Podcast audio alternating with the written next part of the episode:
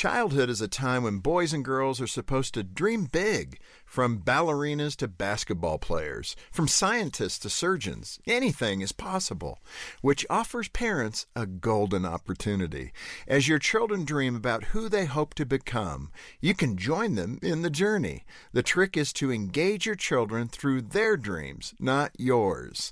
One of the dreams I had for my two boys involved football. I've loved the sport since I was a kid. I played it while growing up and was a high school quarterback. I had hoped to enjoy football with my boys. I imagine watching them play on Friday nights and spending Sunday afternoons hanging out together watching games all day long. Well, that scenario didn't really pan out. One of my boys played for a couple of seasons, but neither one grew to love football the way I do.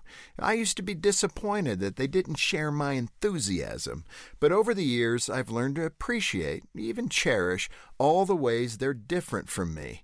And that's the whole point. My boys are different people. We enjoy attending a game every now and then, but at the end of the day, their interests lie elsewhere. I enjoy watching them discover who they are and dream about who they'll become.